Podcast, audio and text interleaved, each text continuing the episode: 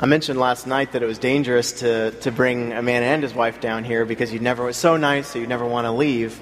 Um, it's something else that was so nice that I love about being here is uh, I showed up to the to the office yesterday to, to meet to meet Jonathan and the pastors, and uh, I was overdressed. I was wearing black pants, and Jonathan said, "Do you have jeans?"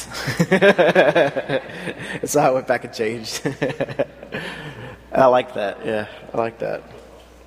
and flip flops. I didn't should have brought those. Um, let's recap a little bit from yesterday. Uh, some of the goals I set up was that I wanted that I wanted us to talk about to start with personality and temperament, um, all the things that make it difficult for us to rest and mentally get quiet. Um, and if we talked about a little bit of how we tick, then we could understand how the Word of God could reach us in all of who we are, our personalities and our temperaments, our bodies, our minds, everything. And I talked a little bit about ideals. Uh, so, you know, the ideal Christian picture that you have in your mind. And I said, if you listen to the culture much, you're going to hear that, um, that introvert, the kind of quieter side, and extrovert, the kind of louder, engaging, eager side, uh, it's not just different ways of being people or different strengths and weaknesses, but that often it was pitched like this. If you're an introvert, that's not the way to be. If you're an extrovert, that is the way to be. And I said that in the church, that just gets baptized and brought right in so that it becomes not just positive, but Christian. You need to be an extrovert to be a Christian. What, so, what, some of what we did was I said, okay, we changed it. We said, no, actually, strengths and weaknesses to both. You don't necessarily get more godly either side of it if you're just starting there. We have to get off the spectrum entirely. Something I could have said is that it, it actually goes the other direction in some other cultures, and even in the church, often with, uh, with Christian women. It's taken, um, sometimes this is the side that's considered the good side, and this is considered the bad side. Bad side. If you're good at things, if you're eager, um, sometimes it's looked on with suspicion. And I, whenever I've given this talk, it's, it's, it's common that, uh, that some of the Christian women say the ideal works a little different for us sometimes. Have y'all felt that too?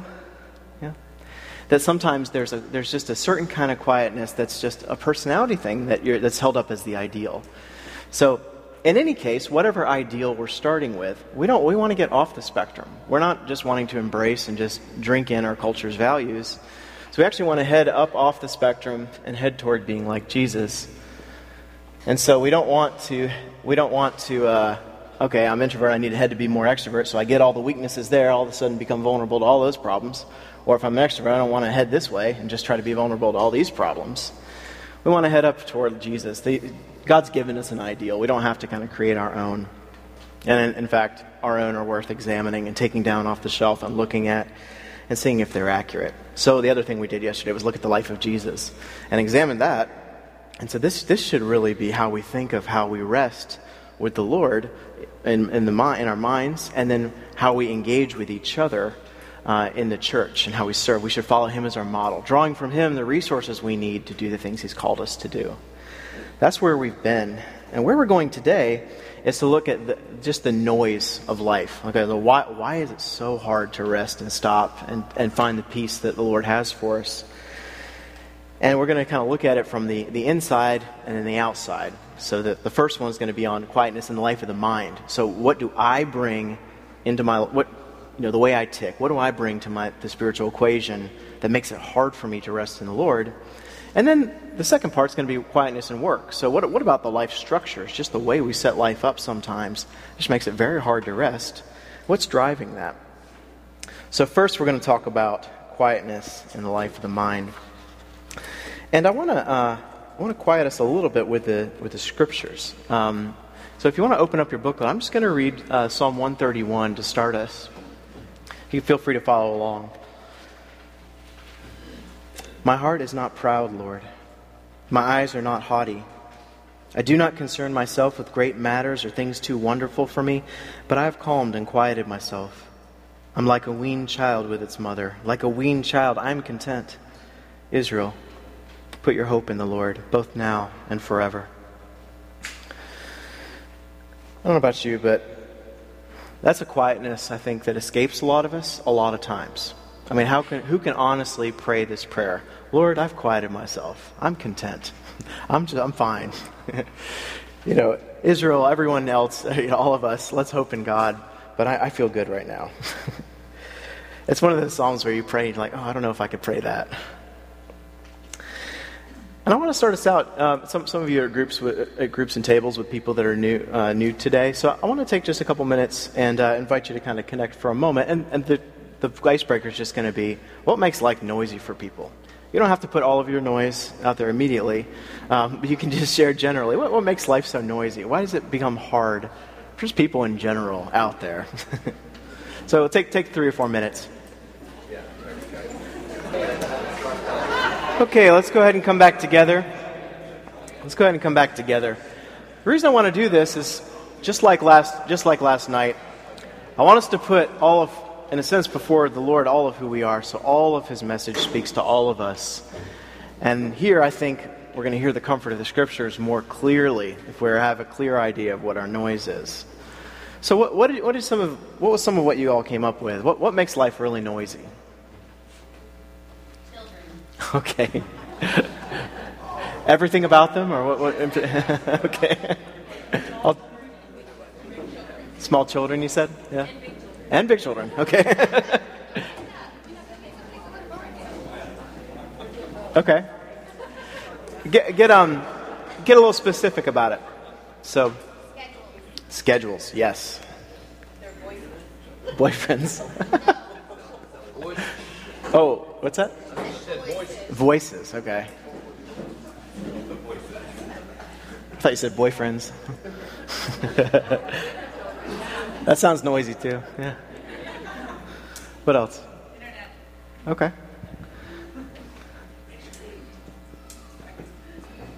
So yeah, the connect, the whole connectivity piece to life now. Yeah. Consuming life that we have. Sorry. Consuming life. I mean, yeah. Yes. Yeah, the, the sum, maybe you could say sum total. just there's a, there's a cumulative weight of everything that's going on. Okay? What else? Yes? Yes. Perceived and actual, right? Yeah.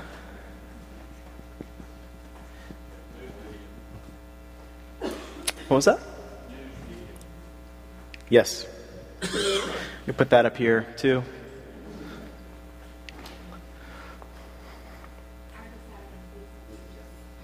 I'm sorry? Yes, yes, that's true.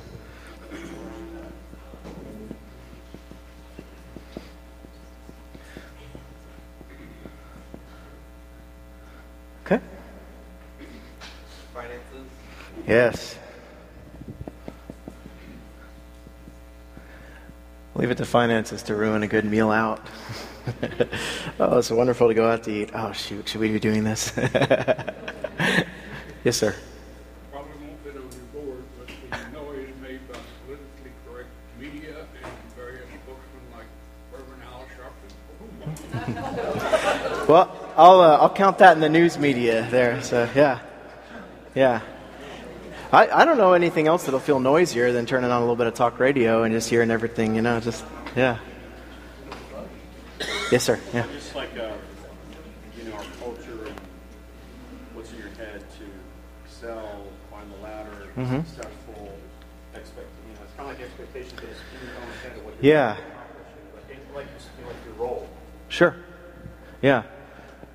Uh, role, drive, some degree identity. Who am I going to be? How am I going to get there? How do I know when I've gotten there? Is this, or is this really all there is once, you, in the sense, you get there? Yeah. Yes, yes. Overcommitment, right? You could probably fill the whole board, right?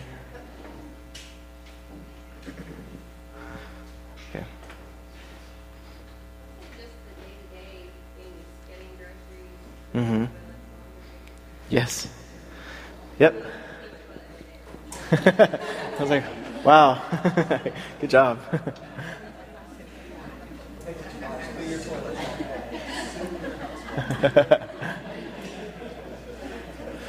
right. Yeah, the mundane things cause some noise too. Yeah. I have a good list going. I think there's some other big categories too that could be up there. Work, Okay. whether it's uh, employees, bosses, Mhm. customers. You could connect that too with the uh, expectations. You could connect it too with the. There was another one, desire to please, right? Yep, and the drive. And yes, of course. and overcommitment. yeah, everything, finances, every actually everything could be connected in some way to work, right? Mm-hmm. Like my phone just buzzed. Right. Right. This this whole connectivity thing, um, it can be hard to get some peace and quiet, right? And not to be, you know, and it's strange how you know you can even just forget to turn turn it off during a meeting or something, or or midday you check your email, or you turn on the news, or you even just walk by and you see an update, and it it can just take your mind away the whole day. Uh, we lived kind of close to where the the train derailed last week, and so just finding news out about that can just be in the back of your mind um, for the rest of the day, almost. If it, especially if it's something really tragic you hear about. Yeah. Yes. Yes. Okay. Yeah.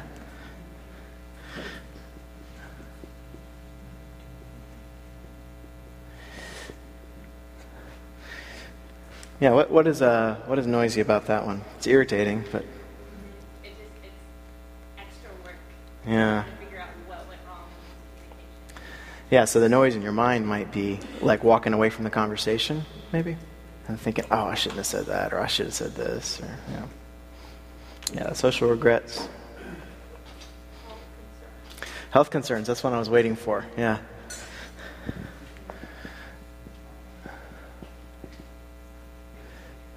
And obviously, this one goes from the, um, the minor all the way to the most severe, um, and of ourselves and also people we love. Um, so, if someone you love is going through a big health need, not, at least for me, I'm probably not going to be of much use most of the day, uh, especially first when I find out something needs to happen or surgery's coming or, or waiting for a test. It takes my mind out of almost everything else I'm doing. And then just on the small side, it's the silly little side. It's like if I get bad allergies, like my mind is distracted almost the entire day, and I'm like almost worthless. Yeah. Okay. How how so? Hmm. Anything in particular about culture that's? I'm married 28 years and I still am not getting Cuban. Oh yeah. yes.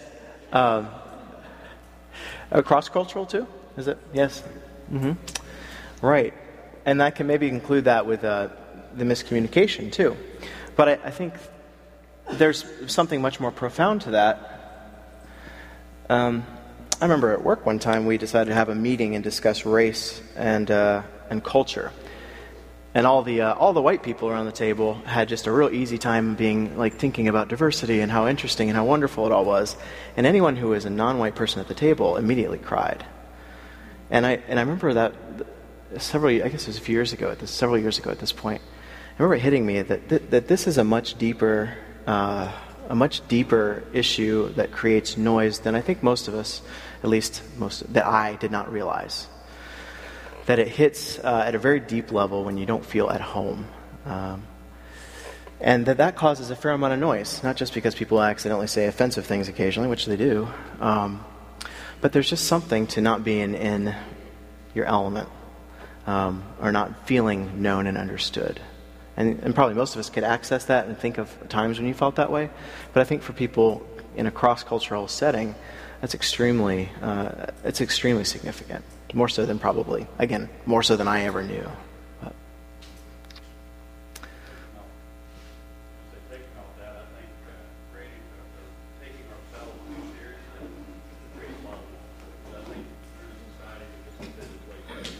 mhm. Yes.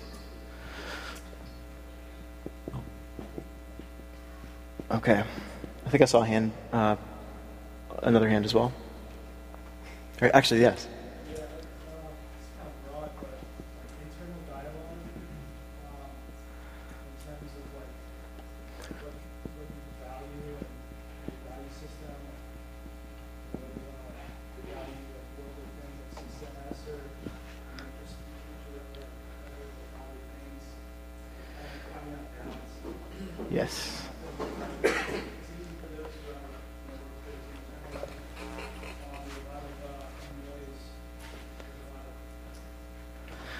There's something speaking in the back of your mind a lot of times.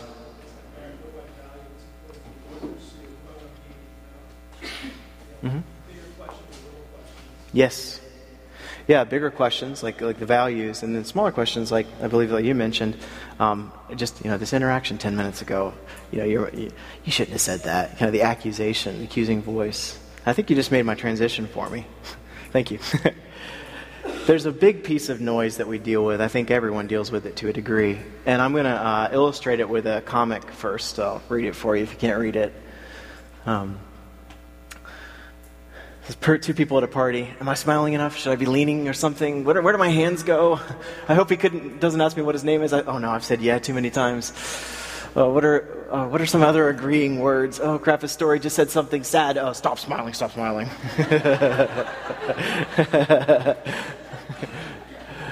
So you see the, the person, his life, the person's life there is very, very noisy. They're not present. They're not engaged in the conversation because they're so worried about, you know, even just where my hands going? You know, what do I do? There's, uh, I, you know, a, a couple few years ago, I was working on an article about um, kind of that self-condemnation and these just this I, these this kind of inner critic idea. And so I just for for a brief time, I, I was I was actually just asking people in public. Um, you know, if I was working at a coffee shop with a couple of friends or something, and there was another person around, I would say, "So we're talking about the kind of that critic in the back of your head. What does yours say?" and I was surprised at how ugly so many of the uh, that voice in the back of your head, uh, just how horrible it was. And, uh, you know, I've been been counseling long enough to, you know, with a lot of Christians to know that you know good Christians who curse like sailors at themselves in the back of their head. but you know, and I think you know what this is, right? So it's things like, you know, you, you, you kind of watch yourself doing things throughout the day. Oh, you're so stupid. Why did you do that? You always do stuff like this. Leave it to you to mess it up again. Well, I guess you really are a failure. And you're ugly. and, uh, I don't know. I don't know if you identify with that, but there's um, it can be a really ugly, strong voice in the back of your head where you're just criticizing each other throughout the day. What, what do you, in a sense, what do you meditate on? What are you thinking about throughout the day? What is that voice saying? Let's take a. Um, oh, I'll, I'll, read a, a brief quote uh, from Martyn Lloyd-Jones. He was a he was a pastor uh, in Britain about uh, I think passed away about 30, 40 years ago. He said, "Have you ever realized that most of your unhappiness in life is due to the fact that you are listening to yourself instead of talking to yourself? Take those thoughts that come to you in the morning that you wake up with. You've not originated them, but they're talking to you." Uh, they bring back the problems of yesterday, etc. Somebody is talking. Who's talking to you? Yourself is talking to you. So he's saying that they're basically we kind of, almost like we coach each other, coach ourselves throughout the day. Except it's not usually coaching. It's usually like the exact opposite of the kind of coach you would want. The exact opposite of the cheerleader you mentioned in the other day. It's a person who's just going to just capitalize on every single thing you've done wrong. Let's take just a minute. I think this would be valuable. Um, let's take a moment of quiet. And if you feel comfortable jotting it down, you can. If not, just meditate a little bit there at, at your seat. The question is what is my noise? And uh, what is that critic saying? You can jot down the noise. And then if the critic, if you actually put the voice, put words to what that kind of, that voice in the back of your head says, what, what would it say? Let's take maybe two or three minutes. I'm curious how many of you uh, found and realized that your life was a whole lot noisier than you thought, and how, you know, did you, yeah? How many were? How many of you were surprised by how ugly and dark kind of that critical voice was? Yeah. When you actually put a couple words to it. Yeah. yeah. I'm glad you went there. I'm glad you're willing to, to face it. I think this is going to get us ready to hear from the Word. If we can pause for just a moment before we move into some of the some of the comfort. So I put a big big line here. The problem is that we have noise. That's part of the problem. But there's another part of the, there's another huge huge component to the problem. It's that when we actually take a few moments of stillness like this, how many for how many of you was it pleasant? no, no hands, right? It was not very pleasant. If, at least if it's if you're like me at all, you didn't enjoy it. That the quiet actually was a little uncomfortable when you actually faced some of what just automatically, naturally comes to your mind. And so, what would you rather do? What would I rather do?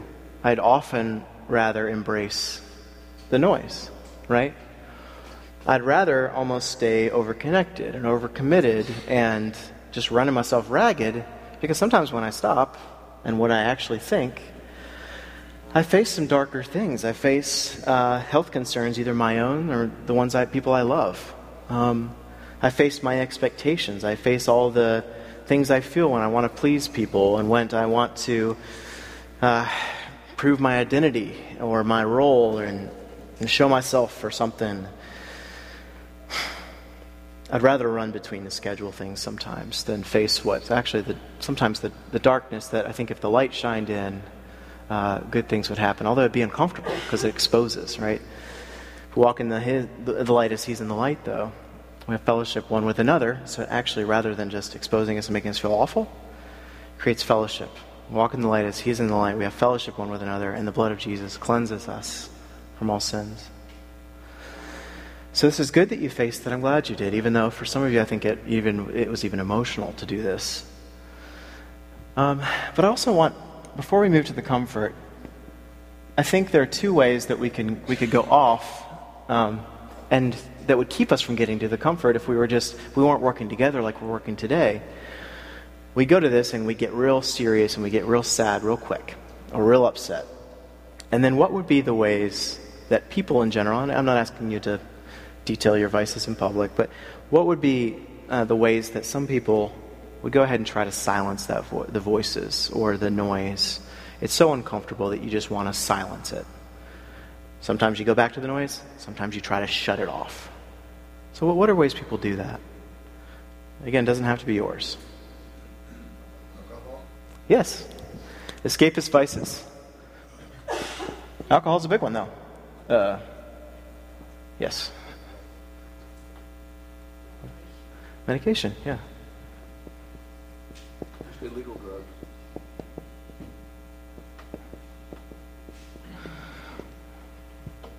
Okay. Okay.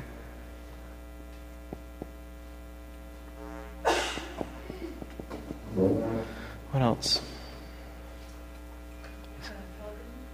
Okay. So here we're uh, kind of the noise, right? but yeah, it's both. Whatever.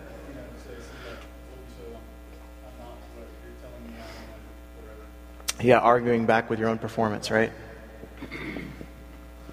I think there was another hand. Go ahead. Yes, sir.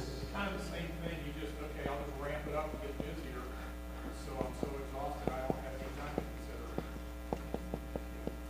all of that. Yeah, just you know, it's almost like uh, you're mowing the yard, and mowing the grass, and then you have that you know that choke thing. You just put it, you know, put the engine harder, you know, rev it up even more. Sports. Sports, yep.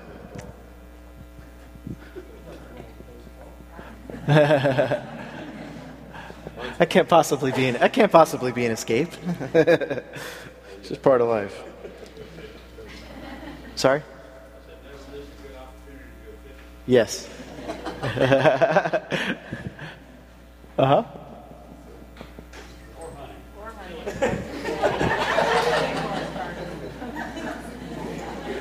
That'll be more my family. Busyness? Yeah. Rush to the next thing. Busyness. Music. Music, yeah.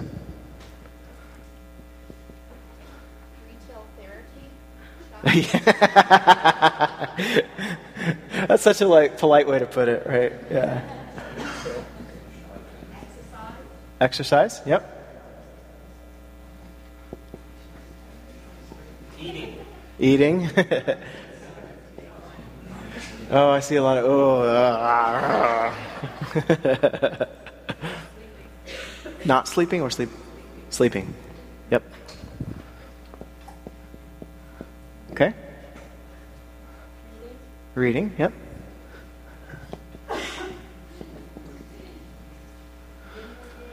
Video games. Yep.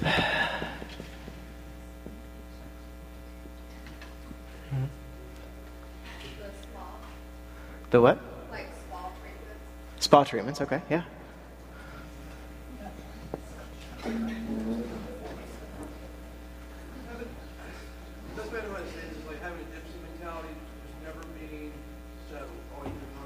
Yep. Mm-hmm. On the move. Always going to the next thing. Right?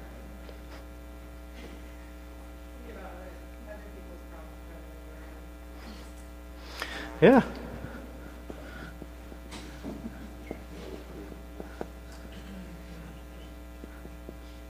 Yes.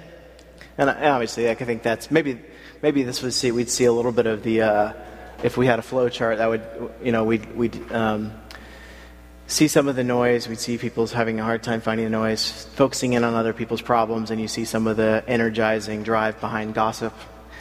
I wouldn't be surprised if that's there too. Yeah. Mhm. Anything else? About filled up the board, so we don't have a lot of room. Reading the Bible? Okay. As a way to silence the noise? Well, that takes us up to, uh, I should have left more room. takes us a little bit to where we're going. All right.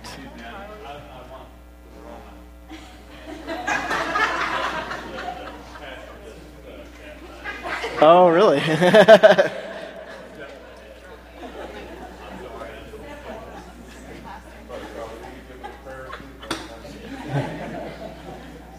okay. I'm going to call that reaching up. I should have left more room for that.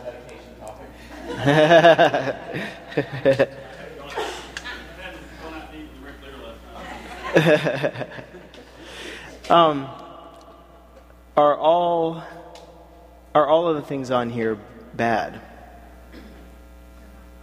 No. Are any of them obviously in every case wrong? Drugs, I guess. Illegal drugs, okay. yes. Yes. So, but yeah, before we put drugs on there, um, what I'm highlighting is that probably most most of the things, maybe not all of them. I, there are some ways you can just escape and just go in and getting getting getting drunk. You know, we didn't put pornography on here, drugs. Um, there are some just outright escapes, like I need the whole world to just shut up, and I'm going to go away for a while. And those are you say, whoa, something something else is going on here. It's it's taken up a notch away from healthy things in, the, in themselves. There's nothing wrong with, of course, sports, hard work, shopping, exercise, eating, music. All those things are good gifts from God. And yet, if we put the burden of all of our noise onto these things, they're not going to be able to pull it off for us. It's just going to be kind of like trying to silence all the noise without actually dealing with it, right? Probably, though, if your life is noisy, exercise, eating right, eating right, I guess, you know, going for going to do something you enjoy. There, there is some. A, there's a good, there's a good aspect to that that I think is from the Lord. But I think there's something, um, there's something insufficient. Let's just say it that way. There's something insufficient about all the ways that we try to silence the noise because it doesn't effectively do it, right? Or if it does, if it really effectively does it, then usually we're having to take it up to such a notch that we're harming other people in the process. We're doing things bad for our spiritual state. Um, a little bit of sports is great, but if you needed, you know, a solid eight to ten hours in a day to get your mind off all the horrible things that are going on, you see what I'm saying. Let's uh, let's leave some of this some of this darker stuff, some of the noise. Let's just sit with a couple verses for a little bit. They're not, I didn't, I didn't print a massive paragraph, so I want to take it in a chunk. I'm taking a little manageable chunk of Scripture. And I want us to look, look at uh, these two passages, Psalm 131 that I already read, and Zephaniah 3.17. And I want to ask, uh, ask a basic question. Well, I can ask it in a couple ways. One part is what do you see as the ways people are finding mental and spiritual quiet? How's the person in this verse finding spiritual rest? The second is um, why is the person calmed or quieted in these verses? Why is the person calmed? The person in each case ends up calm. Why? That would be the main question. I didn't put the other one up there. We can just focus on that one. We'll take about three or four minutes. Just study that on your own.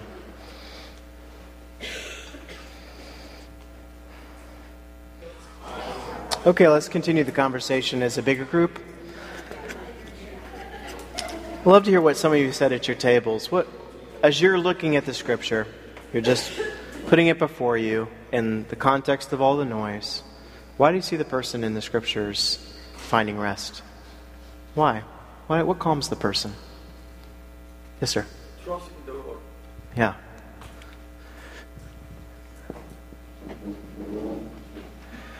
Someone else earlier said, uh, the Word of God, going to the Word of God. Sorry? Perspective. Okay. What, what would we um, what would we need to see in order to be quieted? What's what's that bigger perspective? Yes, sir. I was telling Barry last night, my wife, that you know I feel a lot of times when I'm when I'm trying to run my own life, when I'm outside Mhm. God's car and in my car, I do. I'm not as patient. I'm not as nice. And when I get in God's car, all that stuff goes away. So to me, Mhm. trying to stay more hands of God rather than being running my own life, I think that's a common struggle with a lot of Christians. You know, you try to fight good and evil, and, and, and it's a conflict. Yes. when you fail and you get in your own car and you're running your day-to-day business life and getting a hamster wheel, I, Mm-hmm. I mean, the noise just Yes. sound, you know, it's overpowering. No, you're- you're right. I get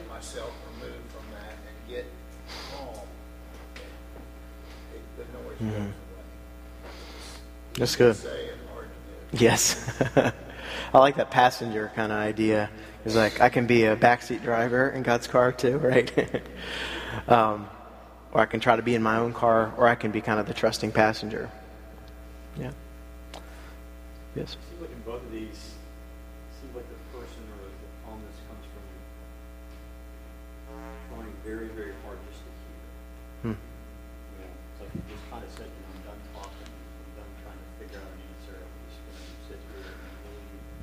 Yeah.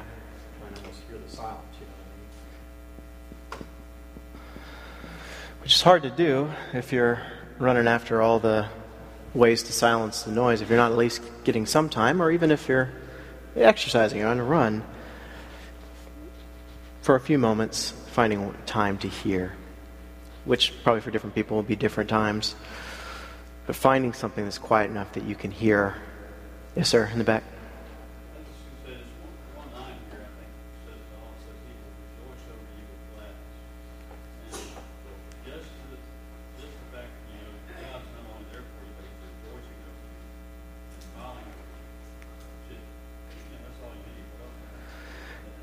Yeah. Yeah, draw out the difference between that and what you say in the back of your head. Right? Uh, yes, ma'am. And it doesn't depend on my performance. That, that's the big deal. Yes. You know, it's, it's thinking of me is totally unconditional. It's not they based on anything I've. Yeah, and I think uh, maybe I could say, you know, you're aware that it's not your performance and that the, there's a certain quality to that love that's just different than what we're, we're experiencing other places or that we yes it's not the voice yep. Um, god's love. Yes? We were talking about why it says that he exalts over you to be quiet but we were wondering maybe that was huh. Yeah. right. Maybe you could say it like this. In christ God has uh, allowed approval. and it's not just approval, that's not even the right way to put it, right? He's happy. He loves you, cherishes you. Um, I think there was, yeah. Um, we were talking about too, like recognizing who you are in relationship to mm-hmm. Said that my eyes are not proud, or my heart's not proud, and my eyes aren't haughty. So, like, basically, trusting God with things because I can't handle. Right. I like I like that. Um, so there's a there's a way that we can. Uh, I mean, you know, it's in the kind of in the culture that that the goal should be a self esteem or self like almost a self exaltation, and then sometimes as Christians, like, well, maybe it's a self deprecation. Uh, I must decrease, he must increase, right? Um, but I, I think there's there's a real value to accurate self knowledge. It's not overinflated, but it's not uh, inaccurate in a kind of a negative cast. It's just accurate to where you are with your strengths and weaknesses, where you are in your growth in the Lord. You know it. Um, and there's, you know, maybe the more powerful piece of what you're saying you know is you know what's too much for you, you know what you're called to do, you, um, you're not proud because you know who you are. Uh, you don't concern yourself with great matters because you're not taking it on yourself to save the world. Right? An extension to me is to, to be aware of it, to accept it, but then also to be comfortable with it. That I'm, Hmm. that I'm content with this state, and I'm okay with, with all of that. Yeah. Can that can that make can that become a verb? Is that so? I'm content. I'm okay. So how, how do we do that? That's why we're here. That's why. you know, I think you just saying it is part of it, right? Um, maybe we could say, say, I'm content almost suggests that you've already finished the process, right? Maybe a, a verb could be, Lord, I'm resting. I rest now. Like you, you, it's an action. You entrust. You're trying to do something. I, I put on that third section there, reach up. Finding some way to, to actually engage it, right? Not just have this be a condition off there that I hope I can get to contentment someday. Right? Uh, yes, ma'am.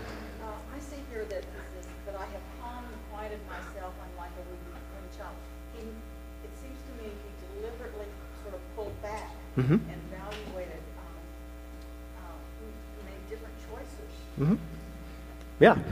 Made changes, yeah. Um, made a different choice. There was something deliberate. There was a, an action or a, a mindset that there was effort to do, deliberate. There was another hand, I think. Um, was it? Okay. Uh, I was actually looking at the same verse, the weaned child. Between a mother and a child that's different whenever the child's weaned because no longer the child's no longer demanding the nutrients and all this. There's no longer that struggle between the mother and the child. And that relationship it goes to the next level of the mother can then just hold and comfort the child because the child is satisfied. Which you know, there's a different. The, the relationship has changed to, to a place. And so I was thinking about that relationship and how a lot of these are kind of that place where the mother's meeting an internal need instead of meeting a physical Mhm. So it's meeting, and so she's singing, she's comforting, she's bringing that, which brings a need of an, that internal need. But the external needs, the- where the child is Yeah. crying and demanding and needing, Mhm. that's all that's been subdued and that's, that's gone away with. So that's always been. Yeah. I would love to hear some more of you interact like that on the on this uh, the weaned child. Did y'all feel see see it similarly? Those of you who have weaned a child.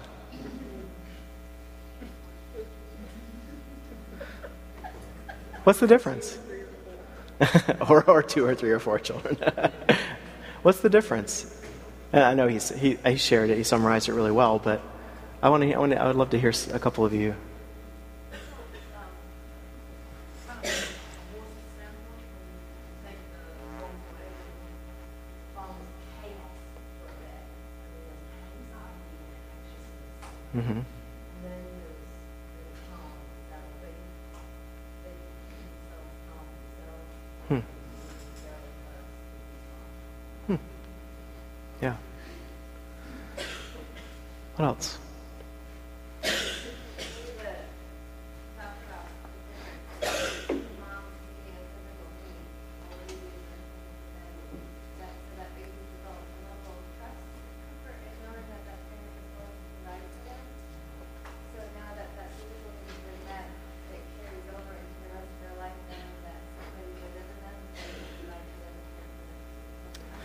Beautiful. Yes. They know and they trust. Child knows and trusts. You know, it's, there's an infant. There's just there's not there's not quite the awareness. Like, hey, hey, hold on. Okay, if I cry just a little bit, mom's gonna come. You know, it's like just an absolute ah, ah, I need it. I need. I need food. I need food. You know, um, not that toddlers can't be like that, but they can ask for they can ask for it. Right? They're they're almost to the point where they can they can start to ask. Um, they can go off the rails, of course. Um, but like you said, they've built up, the, the mindset there is that, that a building up of trust that someone bigger than me who loves me knows what I need, and mom's going to make sure I get it. Yeah. Yeah. I want to look at this, uh, just a quick example of this, uh, this process. I, I, I kind of uh, pushed back a little bit and said, oh, can we make this a verb? Is there something we can do? And so let's look at, at uh, Psalm 42, and, and, we won't spend a lot of time on it, maybe uh, a little less than five minutes before we take a break. And it's going to be up here. Unfortunately, I didn't print this one out, but if you have, a, if you have your, your Bible, feel free to look at it. I'm, I'm not going to look at the whole passage. I'm going to pull out a couple uh, illustrations. Why, my soul, are you downcast? Why are you so disturbed within me? Put your hope in God, for I will yet praise him, my Savior and my God. So, what's happening here? What is, in just this one phrase, what, in what way is it a verb? What's the person doing? They're talking to themselves. And uh, what are they saying? Mm-hmm.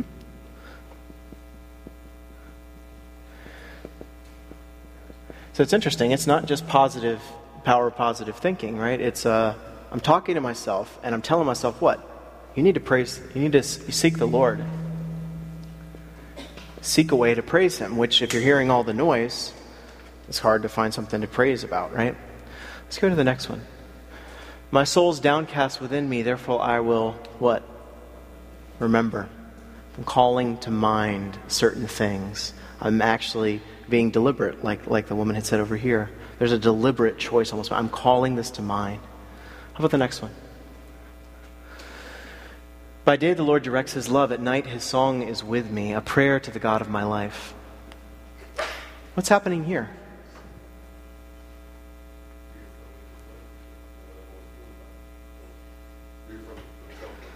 Yeah, refresh with what is who is God, and you know it's neat that kind of connects with with Zephaniah three seventeen. He's loudly singing over us, and here his song is with me, but here it's our song. It's a prayer to the God of my life. So he's directing himself, he said, to praise, but he's also directing himself or herself to prayer. There's a direction, like a deliberateness. Okay, the next one. I say to God, my rock, why have you forgotten me? How, what's here? Questioning. So he's actually not just talking to yourself, telling yourself to pray, but you're praying. And did the person wait until they felt wonderful things before they prayed? No. person didn't wait till things were better. Said how the person said talked to the Lord about how the person actually felt. Why have you forgotten me? That's what it feels like. Is that true? No. and then this is where it ends. Revisits the same thing. Circles back. So you see talking to yourself, coaching yourself. No, don't do, you know, hope in God. Don't do that. And then, uh, no, think about God's love. No, and then actually talking to the Lord. Why have you forgotten me? How come everything is going this way? It feels like you're not close to me. And then uh, back to coaching yourself a little bit. My soul, what, why are you downcast? Why are you so disturbed? Put your hope in God, for I will yet praise him. I will yet praise him. That's taking it to a verb, right? One verb was rest, but one verb is I'm still going to praise him. I'm going to fight to still praise him. So this, this takes us in two directions that I'll, I'll end with. One is a, a call to arms,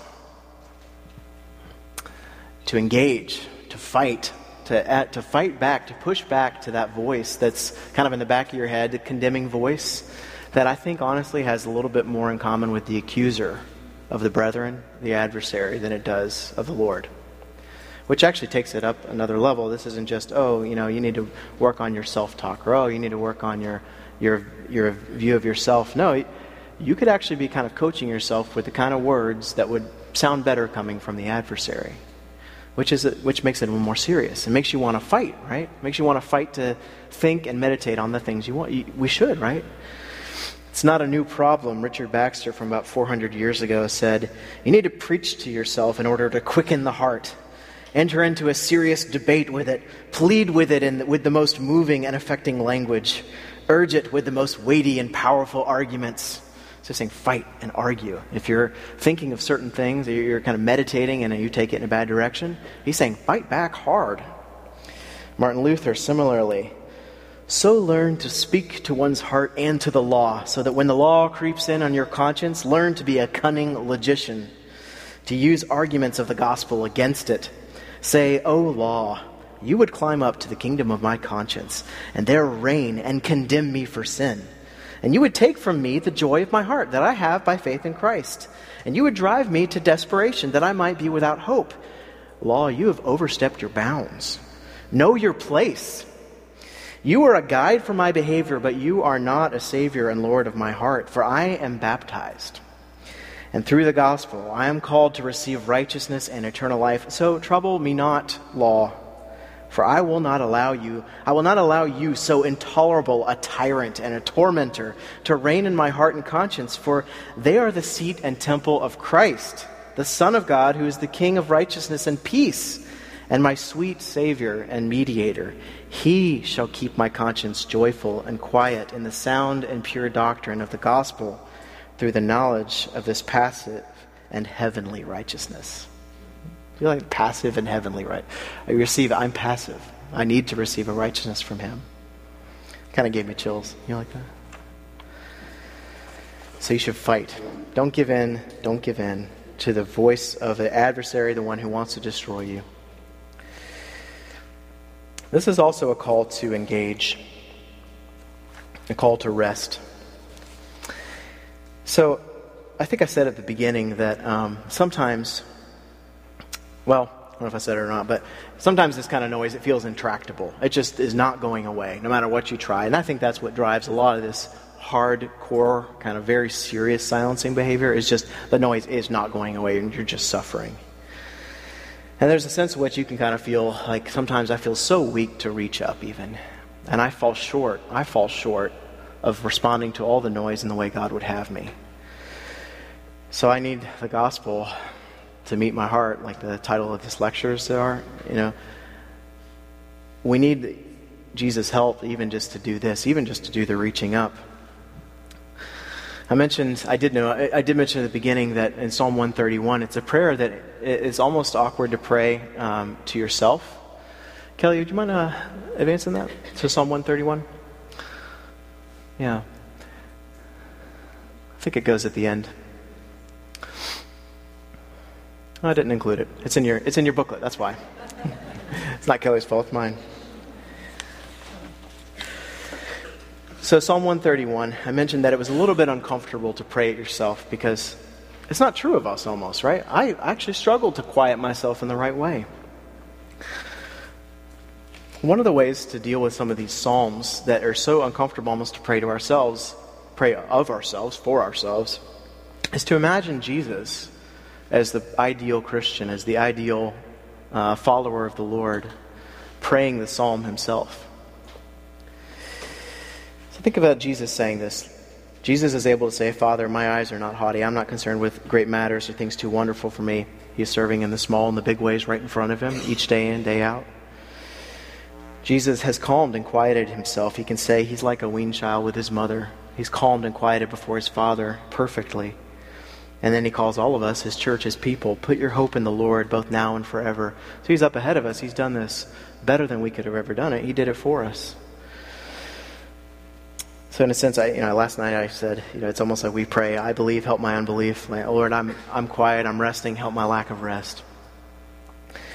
So as we imagine Jesus in small and big ways, drawing from the Lord, his Father, through the Spirit, to, di- to do what he needed to do before he offered himself up, we can here see Jesus on our behalf. He secured a quiet rest and a peaceful destination that we're headed towards. Heaven is a land that's loud with God's praises, but it's quiet with his rest. And Jesus prays for us even now. May it be as it is in heaven, so on earth. So that's where he's taking us. He's taking us to a place of rest, and then the church, us together, it's meant to be a foretaste of this. That when, as we know and see God more clearly, as we reach up to him together, aware of how much we fall short and how much we need Jesus, even to just follow him in this way, it's meant to be a foretaste of what we're actually going to see with him one day. Let's pray to that to that end. Dear Lord, Lord, our eyes are sometimes haughty and too lifted up, and we concern ourselves with all kinds of things that are too big and wonderful for us. It's so hard to remember. We find a hard time, find it hard to remember uh, the sparrow or the lilies that you clothe them, because we're so concerned and we want to drive. We want to be the person in the driver's seat in our lives so many times. I pray that you would calm us and comfort us.